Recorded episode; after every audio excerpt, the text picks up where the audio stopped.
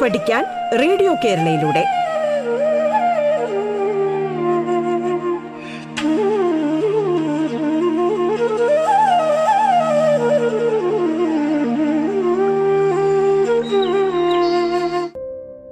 നമസ്കാരം.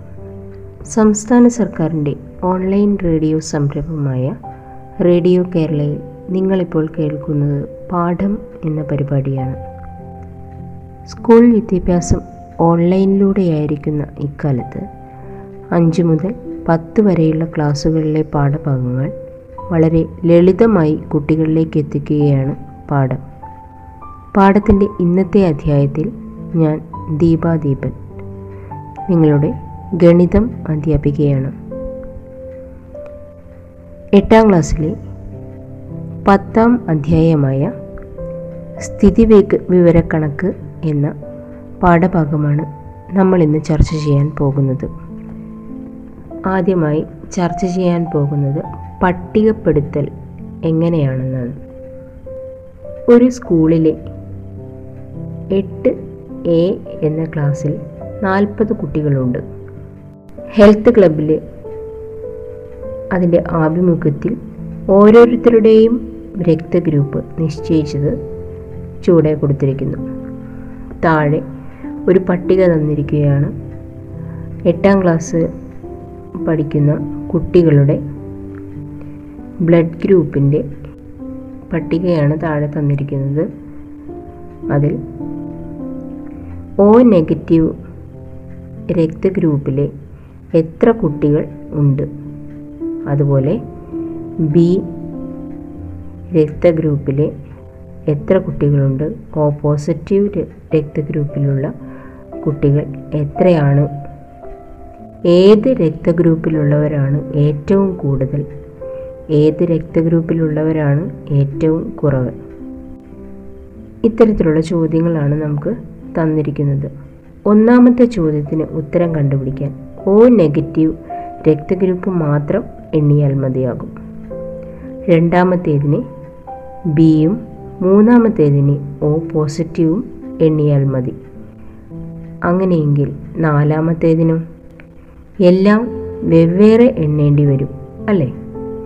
ഇവിടെ ഓരോ ഇനത്തിലും എത്ര പേരുണ്ട് എന്ന് ആദ്യമേ കണക്കാക്കി വയ്ക്കുന്നതാണ് സൗകര്യം. അങ്ങനെയെങ്കിൽ ഗ്രൂപ്പ് A+ 8 പേരും B+ 7 പേര്, AB+ 5 പേര്, O+ 14 പേര്, B- 3 പേര്, AB- 2 പേര്, O- 1 പേര്. ഈ പട്ടിക നോക്കി അവസാനത്തെ 2 ചോദ്യങ്ങൾക്കും ഉത്തരം നിങ്ങൾ കണ്ടുപിടിക്കണം. മറ്റൊരു കണക്ക് നോക്കിയാലോ. ഒരു സ്കൂളിലെ കുട്ടികൾക്ക് പരീക്ഷയ്ക്ക് ലഭിച്ച സ്കോറുകൾ ചുവടെ കൊടുത്തിരിക്കുന്നു. കൂടുതൽ കുട്ടികൾക്ക് ലഭിച്ച സ്കോർ ഏതാണ്? 8ഉം 8ൽ കൂടുതൽ സ്കോർ ലഭിച്ച കുട്ടികൾ എത്രയുണ്ട്? എത്ര കുട്ടികൾക്ക് 8ൽ കുറവ് സ്കോർ കിട്ടി? 10 സ്കോർ കിട്ടിയ എത്ര കുട്ടികളുണ്ട്? ഇനി നമുക്ക് എങ്ങനെയാണ് ചെയ്യുന്നതെന്ന് നോക്കാം. നേരത്തെ ഉണ്ടാക്കിയതുപോലെ ഒരു പട്ടിക ഇവിടെയും നമ്മൾ തയ്യാറാക്കണം. ഓരോ സ്കോറും എത്ര തവണ ആവർത്തിച്ചിട്ടുണ്ട് എന്നാണല്ലോ കാണേണ്ടത്. ഇവിടെ ഏറ്റവും ചെറിയ സ്കോർ 2ഉം വലിയ സ്കോർ 10ഉം ആണ്. 2 മുതൽ 10 വരെയുള്ള സംഖ്യകൾ ഒരു നിരയിൽ എഴുതി ഓരോന്നിനും എത്ര തവണ ആവർത്തിച്ചിട്ടുണ്ട് എന്ന് നോക്കൂ. 5ാം ക്ലാസ്സിൽ പരിചയപ്പെട്ട അടയാള രീതി തന്നെ നമുക്കിതിന് ഉപയോഗിക്കാം. ഈ അടയാള രീതി ഉപയോഗിച്ച് നിങ്ങൾ പട്ടിക തയ്യാറാക്കണം. അങ്ങനെയെങ്കിൽ ആകെ എത്രയെന്ന് കണ്ടുപിടിക്കുക. ഇനി നിങ്ങൾ തയ്യാറാക്കിയ പട്ടിക നോക്കി എളുപ്പത്തിൽ നമുക്ക് ഈ ചോദ്യങ്ങൾക്ക് ഉത്തരം കണ്ടെത്താമല്ലോ. പട്ടികയിൽ 2 ഒരു തവണ, 3 2 തവണ, 7 11 തവണ എന്നിങ്ങനെ ഓരോ സ്കോറും എത്ര തവണ എന്നാണല്ലോ കാണിച്ചിരിക്കുന്നത്. ഇത്തരം പട്ടികകളിൽ ഓരോന്നും എത്ര തവണ ആവർത്തിക്കുന്നു എന്നതിനെ പൊതുവെ ആവർത്തി അഥവാ ഫ്രീക്വൻസി എന്ന് പറയുന്നു. ഇത്തരത്തിലുള്ള പട്ടികകൾ ആവർത്തി പട്ടിക എന്നും പറയാറുണ്ട്, അതായത് ഫ്രീക്വൻസി ടേബിൾ എന്നും പറയാറുണ്ട്. അങ്ങനെയെങ്കിൽ അടുത്തതായി നമുക്ക് മറ്റൊരു രൂപം എന്ന ഭാഗം നോക്കാം. ഒരു ക്രിക്കറ്റ് കളിക്കാരൻ 50 ഏകദിന മത്സരങ്ങളിൽ നേടിയ റൺ ചുവടെ കൊടുത്തിരിക്കുന്നു. അയാൾ എത്ര സെഞ്ചുറി നേടി, എത്ര അർദ്ധ സെഞ്ചുറി നേടി, 50 കുറഞ്ഞ റൺസ് നേടിയ എത്ര കളികളുണ്ട്.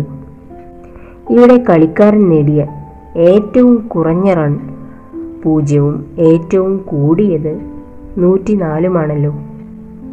ഇതുവരെ ചെയ്തതുപോലെ പട്ടിക തയ്യാറാക്കാൻ 0 മുതൽ 104 വരെയുള്ള സംഖ്യകൾ ആദ്യ നിരയിൽ എഴുതേണ്ടി വരും. എന്നാൽ എല്ലാ സംഖ്യകളും ഇവിടെ ആവശ്യമില്ല.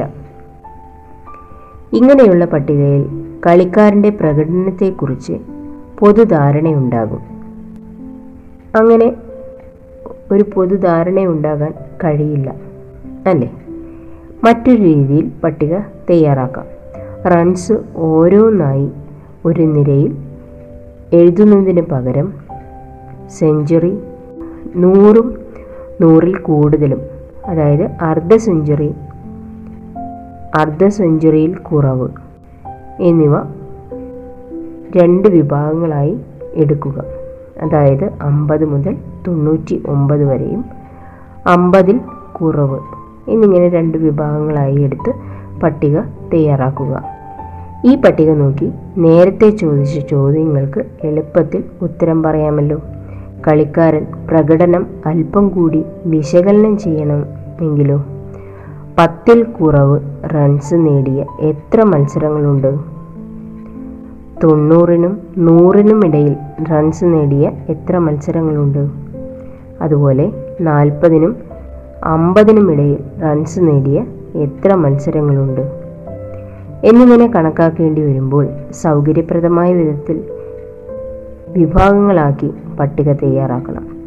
0 മുതൽ 9 വരെ, 10 മുതൽ 19 വരെ, 20 മുതൽ 29 വരെ എന്നിങ്ങനെ വിഭാഗങ്ങളാക്കി ഓരോന്നിനും എത്ര വീതം വരുന്നു എന്ന് കണക്കാക്കാം. മറ്റൊരു ഭാഗം കൂടി നമുക്ക് നോക്കേണ്ടതുണ്ട്. പട്ടികകളുടെ പ്രത്യേകതകൾ. വിവരങ്ങളുടെ ശേഖരണത്തിന് അതിൽ നിന്നും ശരിയായ നിഗമനങ്ങൾ രൂപീകരിക്കൽ അവയെ ചിട്ടപ്പെടുത്തേണ്ടതുണ്ട്. അതായത് വിവരങ്ങളുടെ ശേഖരണത്തിൽ നിന്ന് ശരിയായ നിഗമനങ്ങൾ രൂപീകരിക്കാൻ വേണ്ടി അവയെ ചിട്ടപ്പെടുത്തേണ്ടതുണ്ട്. ഇങ്ങനെ ചിട്ടപ്പെടുത്താനുള്ള ഒരു മാർഗമാണ് അവയെ വർഗീകരിച്ച് പട്ടികയാക്കുക എന്നത്. സ്ഥിതിവിവരക്കണക്കിൽ സാധാരണയായി ഉപയോഗിക്കുന്ന ഒന്നാണ് ആവർത്തി പട്ടിക. ഇങ്ങനെ പട്ടികപ്പെടുത്തുമ്പോൾ ചില വിവരങ്ങൾ നഷ്ടപ്പെടുന്നുണ്ട്. ഉദാഹരണമായി വരുമാനത്തെക്കുറിച്ച് ശേഖരിച്ച മൊത്തം വിവരങ്ങളെ വിഭാഗങ്ങളാക്കി ഓരോ വിഭാഗത്തിലുള്ളവരുടെയും എണ്ണം മാത്രം അവതരിപ്പിക്കുമ്പോൾ ഇതിലെ ഓരോരുത്തരുടെയും യഥാർത്ഥ വരുമാനം എന്താണെന്നുള്ളത് കാണാൻ കഴിയില്ല. പക്ഷേ ഇത്തരമൊരു പട്ടികയിൽ നിന്ന് വ്യത്യസ്ത വരുമാനങ്ങളുള്ളവരുടെ വിതരണത്തെക്കുറിച്ച് പൊതുവായ ധാരണകൾ കിട്ടുന്നു. ഇതാകട്ടെ ചിട്ടപ്പെടുത്താത്ത മൊത്തം വിവരശേഖരത്തിൽ നിന്നും കിട്ടുന്നുമില്ല.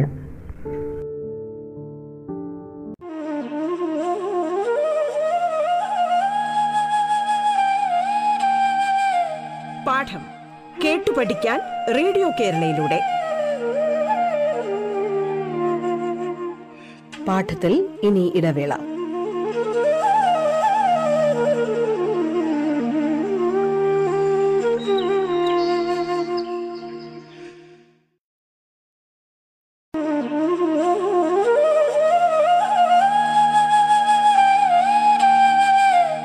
പാഠം കേട്ടുപഠിക്കാൻ റേഡിയോ കേരളയിലൂടെ. തുടർന്ന് കേൾക്കാം പാഠം.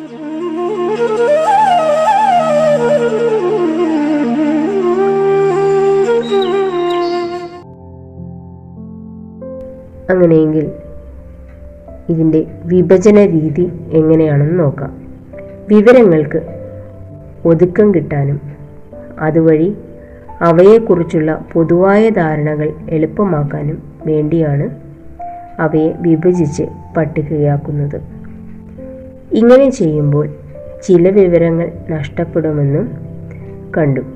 വളരെ ചെറിയ വിസ്താരമുള്ള കുറേ വിഭാഗങ്ങളാക്കിയാൽ ഇത്തരം നഷ്ടം കുറയ്ക്കാം. പക്ഷേ പട്ടികയ്ക്ക് ഒതുക്കമുണ്ടാവുകയില്ല. മറിച്ച് വലിയ വിസ്താരമുള്ള കുറച്ച് വിഭാഗങ്ങൾ മാത്രം ആക്കിയാൽ വിവരങ്ങളുടെ അവതരണം ചുരുങ്ങിക്കിട്ടും. പക്ഷെ ധാരണകളൊന്നും തന്നെ രൂപീകരിക്കാൻ കഴിയാത്ത വിധം വിവരണങ്ങൾ നഷ്ടമാകും. ഉദാഹരണമായി, വരുമാന വിവരങ്ങൾ പട്ടികയാക്കുമ്പോൾ 1 രൂപ ഇടവിട്ടുള്ള വിഭാഗങ്ങളാക്കിയാൽ ശേഖരിച്ച വിവരങ്ങളെല്ലാം പട്ടികയിലുണ്ടാകും. പക്ഷേ ചുരുക്കൽ ഒട്ടും തന്നെ നടന്നിട്ടില്ല. മറിച്ച് ഏറ്റവും കുറഞ്ഞ വരുമാനം മുതൽ ഏറ്റവും കൂടിയ വരുമാനം വരെയുള്ള ഒറ്റ വിഭാഗമാക്കിയാലോ പട്ടിക ഏറ്റവും ചുരുങ്ങും. പൊതുവായ നിഗമനങ്ങളൊന്നും സാധ്യമാവുകയുമില്ല. അങ്ങനെ വരുമ്പോൾ നമുക്ക് പട്ടികപ്പെടുത്തൽ കൂടുതൽ ശ്രദ്ധിക്കേണ്ടതുണ്ട്. അടുത്തതായി പുതിയ ഒരു ചിത്രം. സംഖ്യാപരമായ വിവരങ്ങളെ ചതുരചിത്രങ്ങളായും വൃത്തിചിത്രങ്ങളായും അവതരിപ്പിക്കാൻ അറിയാമല്ലോ. ഇനി ആവർത്തിപ്പട്ടികയുടെ വിവരങ്ങളെ ചിത്രമാക്കുന്നത് എങ്ങനെയാണെന്ന് നമുക്ക് നോക്കാം.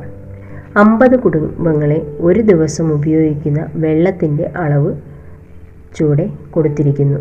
അതായത് 0 മുതൽ 500 ലിറ്റർ വരെ, 500 മുതൽ 1000 ലിറ്റർ വരെ, 1000 മുതൽ 1500 ലിറ്റർ വരെ, 1500 മുതൽ 2000 വരെ, 2000 മുതൽ 2500 വരെ, 2500 മുതൽ 3000 വരെ, 3000 മുതൽ 3500 വരെ.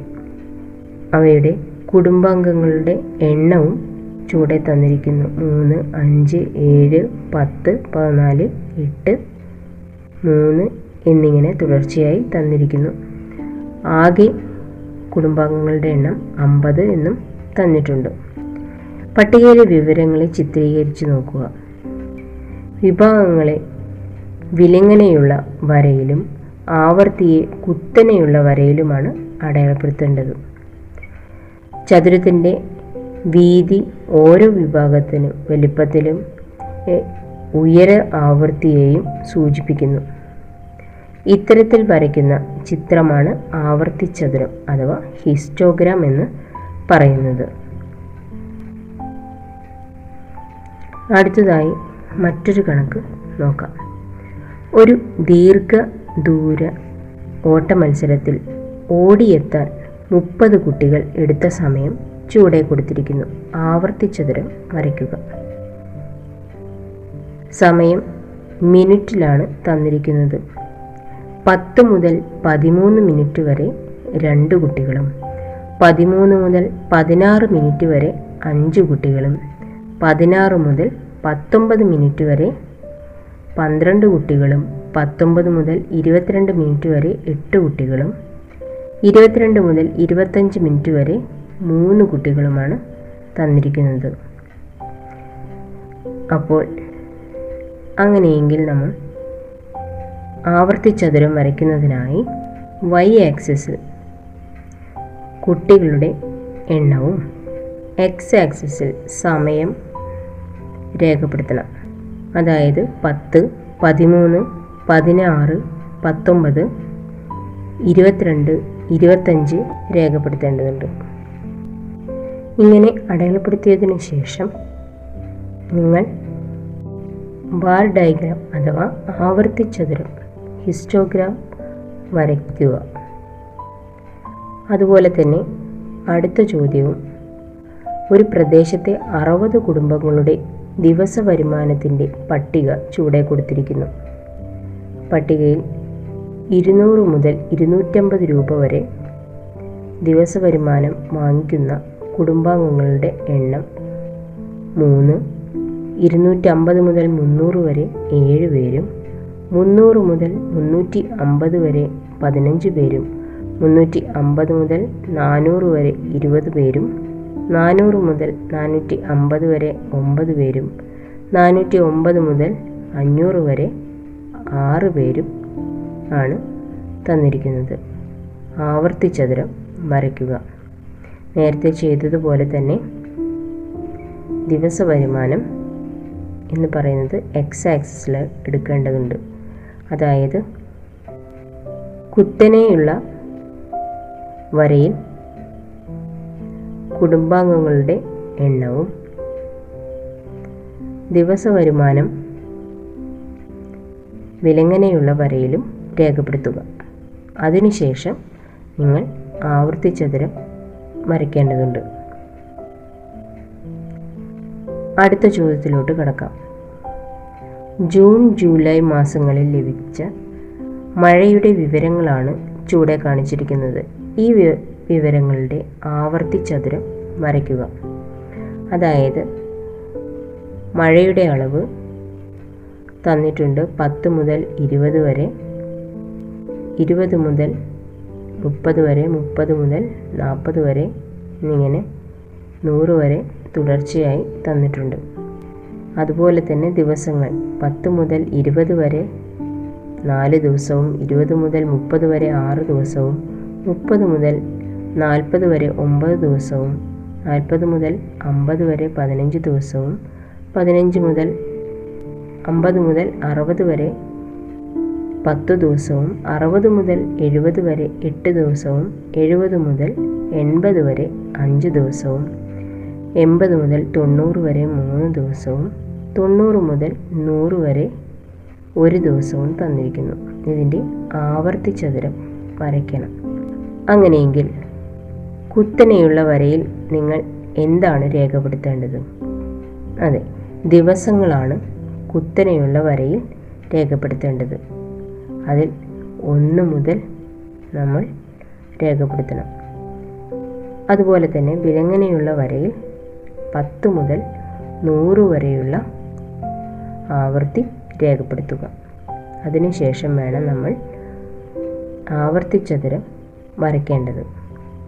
അതുപോലെ 25 സ്ത്രീകളും 23 പുരുഷന്മാരും ഓട്ടമത്സരം പൂർത്തിയാക്കാനെടുത്ത സമയം ചുവടെ കൊടുത്തിരിക്കുന്നു.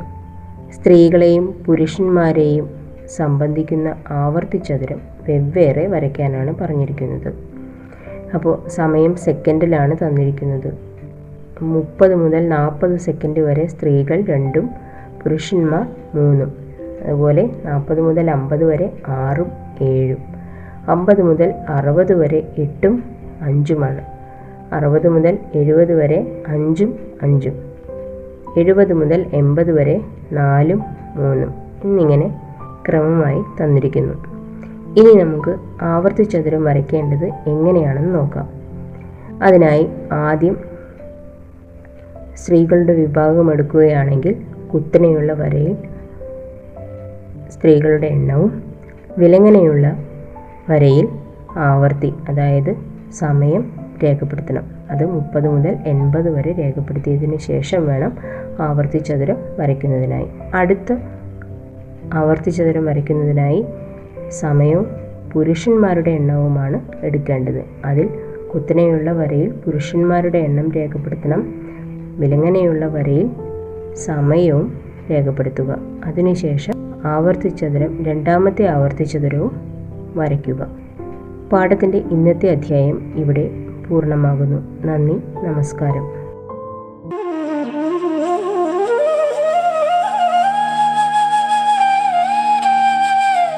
പാഠം കേട്ടു പഠിക്കാൻ റേഡിയോ കേരളയിലൂടെ പാഠത്തിന്റെ ഇന്നത്തെ അധ്യായം പൂർണ്ണമാകുന്നു. ഇനി അടുത്ത ദിവസം കേൾക്കാം. നമസ്കാരം.